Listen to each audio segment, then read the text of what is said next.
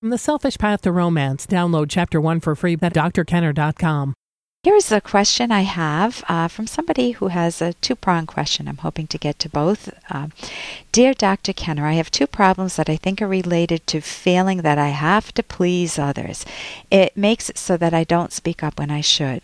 For example, with strangers, and I've shortened this Brian's email, with strangers, I have trouble confronting people with complaints, especially strangers.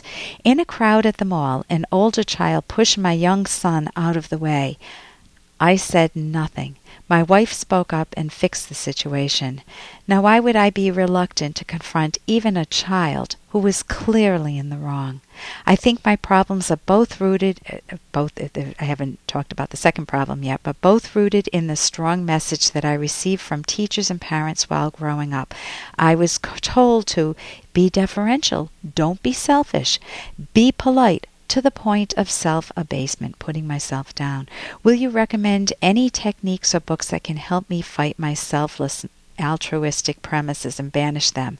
Brian. Now, you may be surprised to hear the word altruism thrown in there because we typically think of altruism as opening the door for little old ladies, being kind, being generous, bringing a cake over to a neighbor who's having a birthday party or someone's sick and you're helping that you a relative that you like and you bring them some chicken soup. I mean, that's what altruism seemingly is all about. But that's just courtesy and respect as opposed and valuing the people you value. Altruism literally means otherism working against your own self interest, putting other people first and you last. Others count, you don't, period. So it's a term that's a package deal because it seems to mean courtesy and respect as opposed to being ill mannered and rude. But it really boils down to throwing away your self respect, your self esteem, and groveling. So, you want to be a scientist. You can ask your wife in this situation with your uh, young son um, when your son was being pushed at the mall at a crowd in the mall by an older kid. What did she what went through her mind? What gave her the courage to speak up? And she may initially say i don't know. I just do it but then ask her a little bit more. You say honey you know what emotions were you feeling? And she goes well, i felt really angry. This kid's pushing my son and he's not going to get away with it. Or she may have felt a sense of protectiveness or both.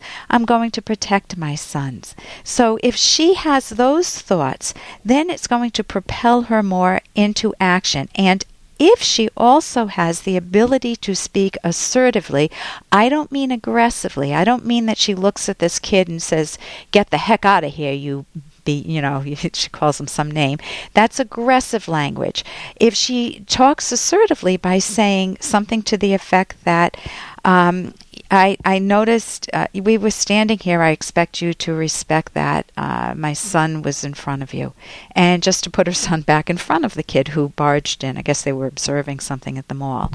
Um, so you you want to learn assertiveness skills for yourself. Sometimes it's called I language, not an eye on your face like your ears and your eye, but the pronoun I as opposed to you. And you speak from what you're feeling, what you're experiencing, what you expect. I feel this, I see this, I expect this you want to learn assertiveness skills for yourself that that it's a gem or if you already have some of them or they've gotten a little rusty polish them up.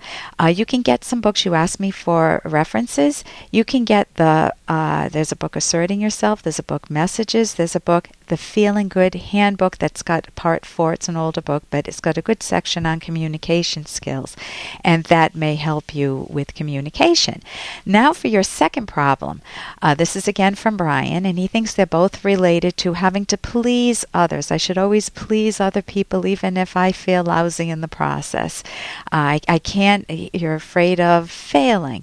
Um, let's look at this problem. I procrastinate on problems that are not emergencies. I tackle emergency situations with zeal. I enjoy finding solutions, but when there are no impossible deadlines or emergency situations, I have trouble getting started. So, what might cause this type of a problem? Um, well, you mentioned that you feel like you're afraid of others. You're afraid that if you speak up, they may criticize you. Even though on one level you know that you're very competent. I know this was a much longer email and you told me that. So you want to actually change your image of yourself. I was a person who told myself, not that I'm a procrastinator, but I used to tell myself, I'm not an exercise person.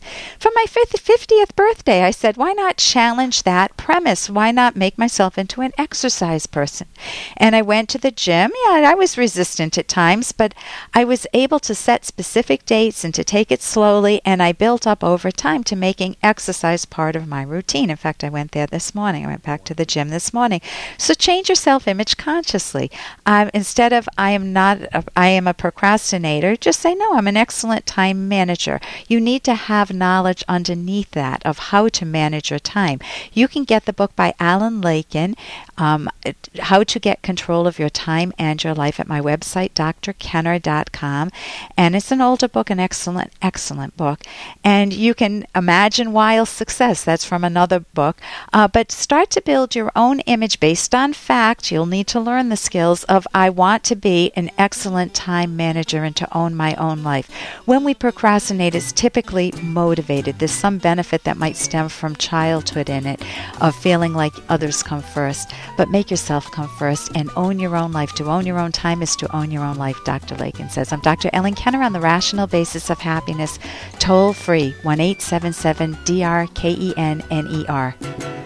Here's an excerpt from The Selfish Path to Romance, the Serious Romance Guidebook by clinical psychologist Dr. Ellen Kenner and Dr. Edwin Locke.